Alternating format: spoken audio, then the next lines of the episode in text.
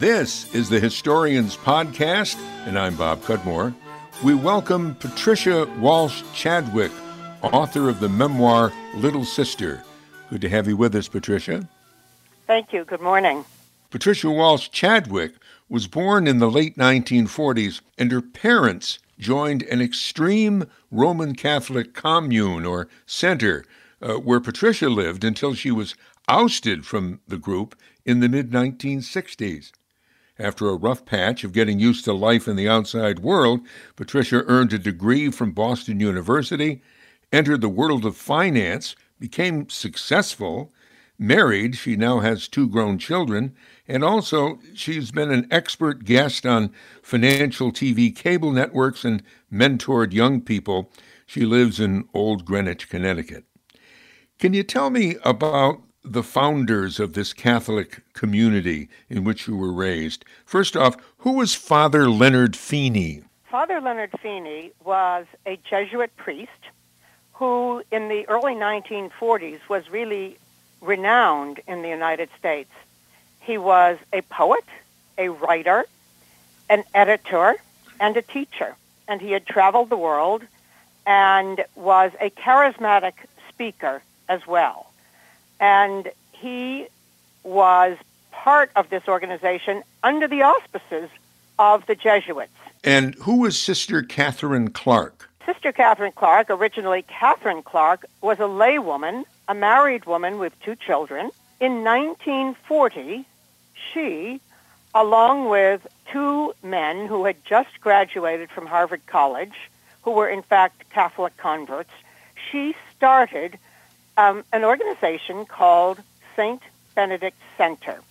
And the purpose mm-hmm. of that organization, which was an actual place, uh, a place they rented right near Harvard Square, was to allow Catholic students at Harvard and Radcliffe to have a place to meet where they could engage on issues of their Catholicism. So mm-hmm. she alone but- was the founder, and then she brought Father Feeney in several years later. Huh. And then in 1949, I believe it was Father Feeney, or maybe Father Feeney and uh, Catherine Clarke, uh, founded the organization that your parents joined, uh, the Slaves of the Immaculate Heart of Mary. That sounds pretty serious. Uh, it was serious, and in fact, it was uh, created in response to the fact that Father Feeney and other members of the St. Benedict Center, which included my parents, were increasingly under pressure to uh, use their influence not to be a force for separation between the Catholic Church and other religions, but rather to accept the fact that ecumenism was part of what Catholics should engage in. But in fact, they chose not to participate in that, but rather to express their strong conviction that the dogma of the Catholic Church, which said you had to be Catholic to be saved, i.e., to get to heaven, was something that they were not willing to compromise in any way. And when the Boston church authorities and the Jesuits pressured them not to speak about no salvation as a dogma of the Catholic Church, they realized that they were pitting themselves against the Catholic hierarchies, and that was when they formed this religious community, which my parents joined uh, in January mm. of 1949. And your father, uh, Jim Walsh, uh, he was a Navy veteran, and he also was a, was a teacher, and he uh, figures in this whole uh, episode with a couple of other uh, professors at Boston College. Can you tell us about that? Yes. After the war, my father was on the GI Bill to get a master's degree in philosophy from Boston College.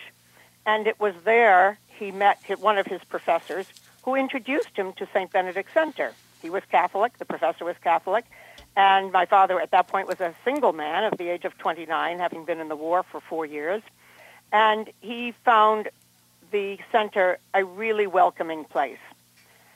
And yet, the, if you remember, Boston College is a Jesuit school, and so when Father Feeney's uh, disposition towards the, the dogma of no salvation outside the Catholic Church became an issue, my father, who was teaching at Boston College, was warned do not speak of that dogma. And my father said, I'm sorry, that is a dogma of the church, and I will not tell you that I will not speak it. So he put himself in a position uh, to ultimately be fired, which he was, along with the other professors. Hmm. And then in 1949, when your, your parents and, and, your well, let me ask you about your your mom. Uh, her uh, she was known as Betsy in the outside world. She was. She uh, grew up right outside of Harvard Square, and she grew up Episcopalian. And when she was a very little girl, she had what she will call her moment of grace, in which she saw a, profe- a procession, a Corpus Christi procession and at that moment, she said that she wanted to become Catholic and see God the way Catholics do. And so at the age of 16, she uh, was taking instruction because her parents did not really want her to become Catholic. And then at the age of 18, the priest that was instructing her brought her to St. Benedict Center so that she could meet Father Feeney. And it was Father Feeney who, three weeks later, baptized her and it was on that day that she also met my father, and six months later, they were married. By Father Feeney, right? By Father Feeney, yes, in September of 1947. Hmm. Now, at first, um, so you went to live in this center. Uh, can you explain how that happened?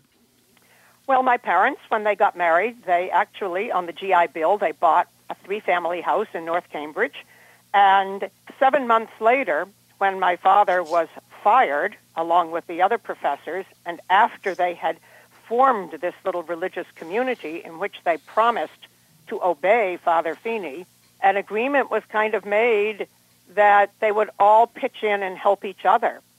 And at that point, my parents sold their three family house and donated the proceeds to the center. And it was kind of emerging from that that the families, still living as families, but each with their own separate apartment, came together um, in a cluster of houses that was just a few blocks away from where the center was located. So you, you don't remember life before the, the center, uh, uh, correct? That and is correct. I was truly born into it, yes. And at first, it sounds like you enjoyed life there at the center. You write, My earliest memories are filled with the sounds of laughter. Very much so. So the community was ultimately, at that 1949 period into 1950, about 60 grown ups.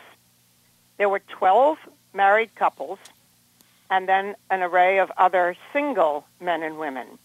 And at that time, there were only about four children.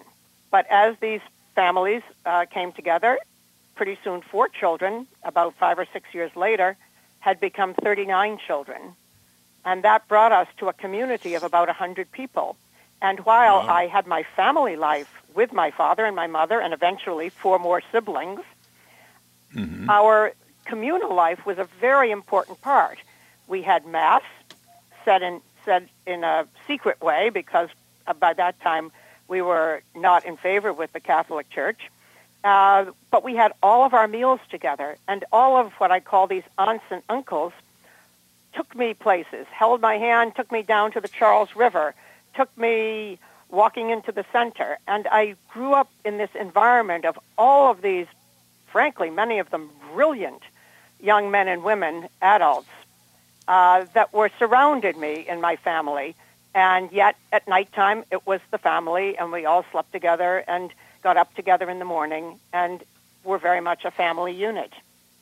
Hmm. You mentioned that um, you, you had uh, the Father Feeney, I presume, had, had to say Mass in secret. I mean, was he actually excommunicated? He ultimately was. He had the issues in facing him were that his Jesuit superior said, okay, you're not going to be at the center anymore, and you're not even going to be at Boston College. I want you to go out to Worcester, and you will teach English at uh, Holy Cross College, another Jesuit college. And Father Feeney refused to do that. Subsequently, when he was silenced by the, Archbishop of Boston, Archbishop Richard Cushing, he, uh, as well as my father, the professors that were fired, uh, turned to Rome. They turned to the Vatican. And the Pope's office, not the Pope himself perhaps, but his office basically said to Father Feeney, you need to come over to Rome and we, there will be an inquiry. We will talk about it. And he refused to do that. So ultimately, the excommunication, which came through in 1953, was not because he held a dogma, which we all know the Catholic Church did subscribe to, but rather it was for disobedience. Hmm. Now, when you were five, I guess it would be about 1953, the uh, organization at this uh, commune or center uh, changed everybody's names. Your father became Brother James Aloysius, and your mother became Sister Elizabeth Ann. And, and I don't know if this is exactly when it happened, but more than just the name changing, they, in a way, were no longer your parents? Well, the community did really turn into a kind of monastic environment. We had silence in the hallways, and again, I no longer called my parents mummy and daddy. I addressed them uh, by their religious names, and in fact, their clothes all changed. They now wore long black skirts and uh, black shoes. Everybody was dressed identically. The men wore black suits, and so you could identify us very much as standing out from from secular people in the world. And in fact, father then started to change the children's names, and I had my own name changed, and I was known then as Mary Patricia, and my name was changed to Anastasia. That was the way huh. it was pronounced, very much a Latin way of pronunciation. And eventually, uh, the, this uh, center or commune uh, forbade the married couples from having sex? well, the first step was that the children who were three years or older, and in 1954 I was six. So in my family, which where we were five children and two parents, my myself, my next sister, and my brother in 1954. So I was six. My sister Kathy was five, and my brother David was three. We were separated from our parents, and the two babies stayed with my parents until they became three years old. And we then lived communally. The little girls, who were now called Little Sisters, therefore the name of the book, uh, lived on separate floors from the little brothers. And the parents still lived together. But shortly after that, and of course I didn't know it at the time, but my parents uh, spoke of it uh, after, many years later, Father Feeney went to my parents and said, have you thought, would you be willing, however he might have approached it to them, to take a vow of celibacy? And I, my father told me, he said, absolutely not. And my mother had said that she was really hoping to have 12 children at that time. Maybe that was idealistic. At any rate, when they said no, Father Feeney came back to them and eventually told them that all the other couples had agreed and they were the only holdouts. And at the time, my parents felt that if they did not succumb to the pressure, they would be forced to leave. And the reason they wanted to stay was they felt that we, their five children, would get the best Catholic education. And so for that reason, they made the sacrifice. Uh, Patricia Walsh Chadwick uh, is with us on the Historians podcast. Your book is called uh, Little Sister. Um, since, since we've brought up the sex, I mean, if when you say Catholic Church today in, in, in the news, what comes up are a lot of stories about sexual abuse. But I gather from your uh, your memoir that that was not a problem at uh, th- this center. And was it called the St. Benedict Center? It was called St. Benedict Center, but we just referred to it as the center, and many people did. And within that title of St. Benedict Center was this religious community of the slaves of the Immaculate Heart of Mary. And I can certainly speak for myself and certainly for the children whom I have spoken to. There was no sexual abuse. In fact, there was such an aura of uh, celibacy that with enormous separation of girls from boys and men from women, uh, that it was almost the opposite. Uh, we were being groomed to become celibate for life. And I didn't realize that as a child, and it was only as I was getting into my teenage years when I realized that my fate was not in my own hands, that it was mm-hmm. preordained by Father and Sister Catherine that I would become a nun, which was something I didn't want. I, while I did not have the family life that I wished we could have had, and I thought all the time about the, what it would be like if I was living with my family, and while I had had to go for weeks at a time without even speaking to my parents, I knew that I wanted a family. And I knew that I wanted to be married. And as I started maturing into my teenage years, nature took a hold, and not even knowing what and why and how it was all happening, I found myself suddenly very interested in the men, mostly the grown men, because the boys at the place were much younger than I were, was, and so they weren't of particular interest.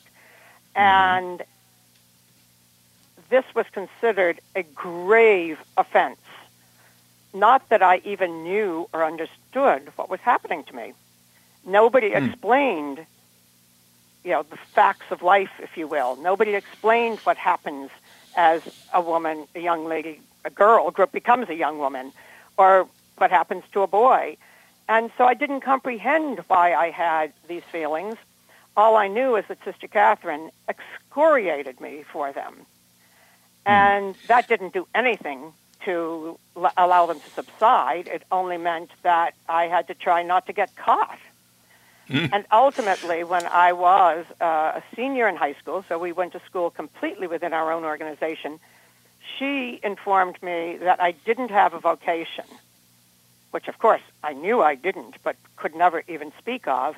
And that was when she told me that I would have to leave. We're talking with Patricia Walsh Chadwick about her memoir, Little Sister. Back in uh, just a moment, do want to mention that we depend for uh, on your contributions to continue the Historians podcast. We have a GoFundMe campaign at gofundme.com forward slash 2019 The Historians. Uh, just go to that site and you were able to make a donation, and thank you very much. We're talking with uh, Patricia Walsh Chadwick, her book Little Sister. So you've kind of laid the groundwork or why you were ousted uh, from the, the St. Benedict Center. But uh, I asked you, and you said how things were, you know, at least the beginning, very good, and it, you know, there was no sex abuse as far as you knew. But was there kind of physical, not kind of, but was there physical abuse, other uh, things that you you really didn't like about the center? There was. Uh, this was a rule-bound place, and the rules were numerous. There was a point in time when we moved from Cambridge up to Still River and Sister Catherine had explained to us as children, I was nine at the time, that this was going to be a wonderful new opportunity for us. We were going to be out in the fields and we were going to have horses and ponies and cats and dogs. And it seemed so exciting. And in fact, it was exciting. And moving up there was exhilarating. And I kept thinking, ah, this is a new life now and everything will be exciting and wonderful.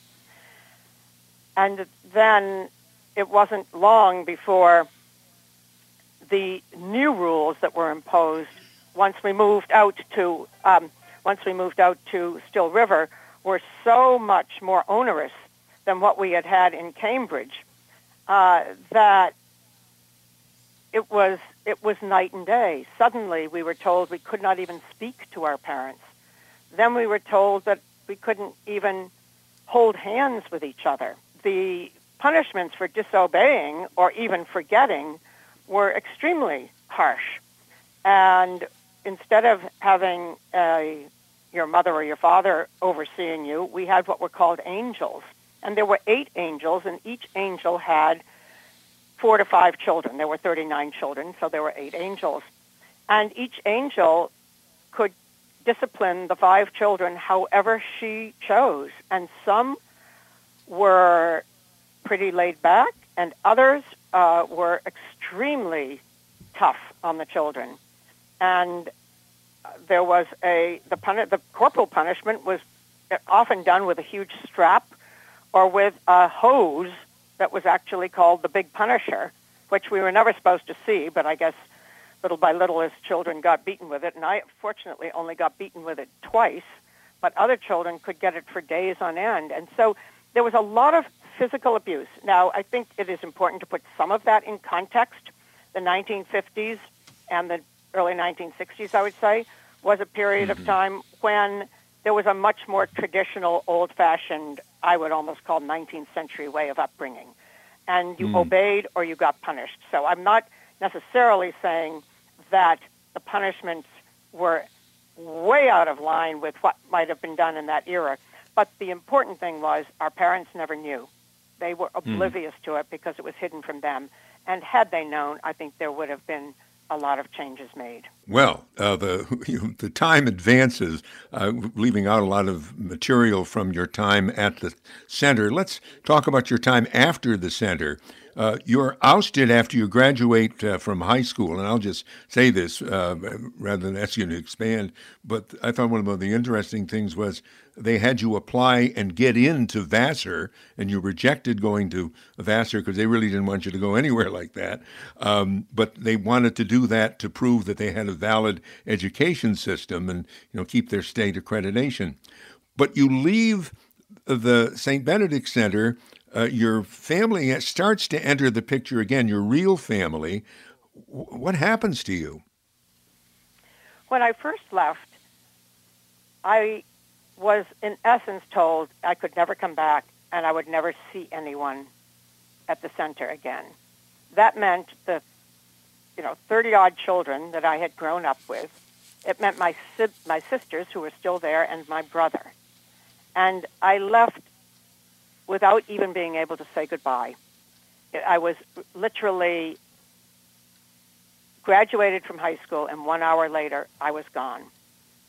My parents, however, did enter my life again, and even though they remained up at the center, I did see them more because, in essence, Sister Catherine had handed me back to them. But after you have not really been raised by your parents for 12 years, there's an enormous amount of kind of um, reassimilation that is needed. Mm-hmm. As, as you mentioned, I had been I had been forced to turn down the acceptances at both Vassar and Bates College, and ended up going to a secretarial school in Boston, and from there became a receptionist at a brokerage firm, and that was the first rung on a ladder that led me to Wall Street. Huh. And I interject this at this time. At that secretarial school, which was called Hickox, you met my wife, uh, Mary Pritchard Cudmore. I did.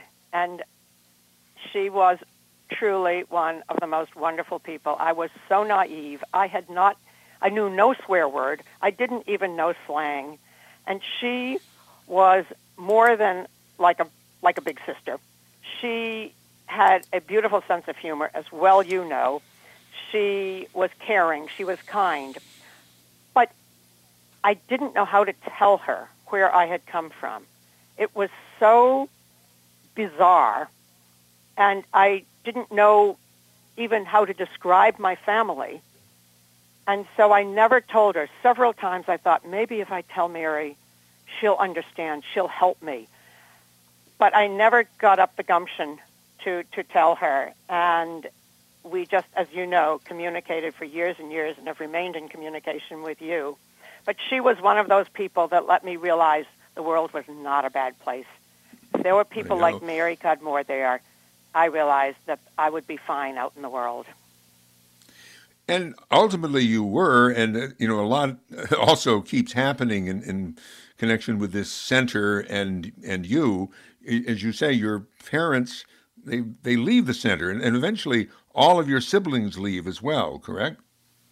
That is true. In 1966 was when I was kicked out, and in 1968, Sister Catherine, who truly was the leader of this organization. Father Feeney by then had really taken a back role, and she was the force.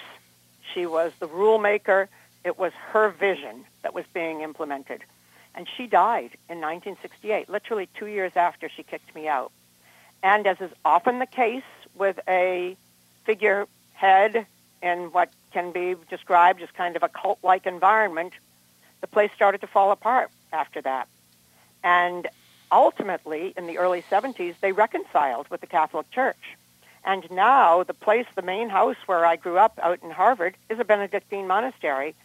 And while there may be one or two of the individuals left, because most of those uncles and aunts, as I described them, are now into their 90s, they have flourished as a Benedictine abbey. And the sisters over across the way, where the children and the big sisters lived, they have become a pious order of sisters, and they've taught catechism for years. They've had an open environment, and it's a far cry from the environment that I grew up in, where you know parents weren't even allowed to go to their own families' funerals when people out in the world died. So there's been a hmm. huge and marked change, and uh, obviously for the better. There is no more uh, segregation of families and, and, that kind of thing. And in fact, uh, of the 39 children, sadly, a few of them have already died, but uh, only a couple have remained in religious life. Hmm.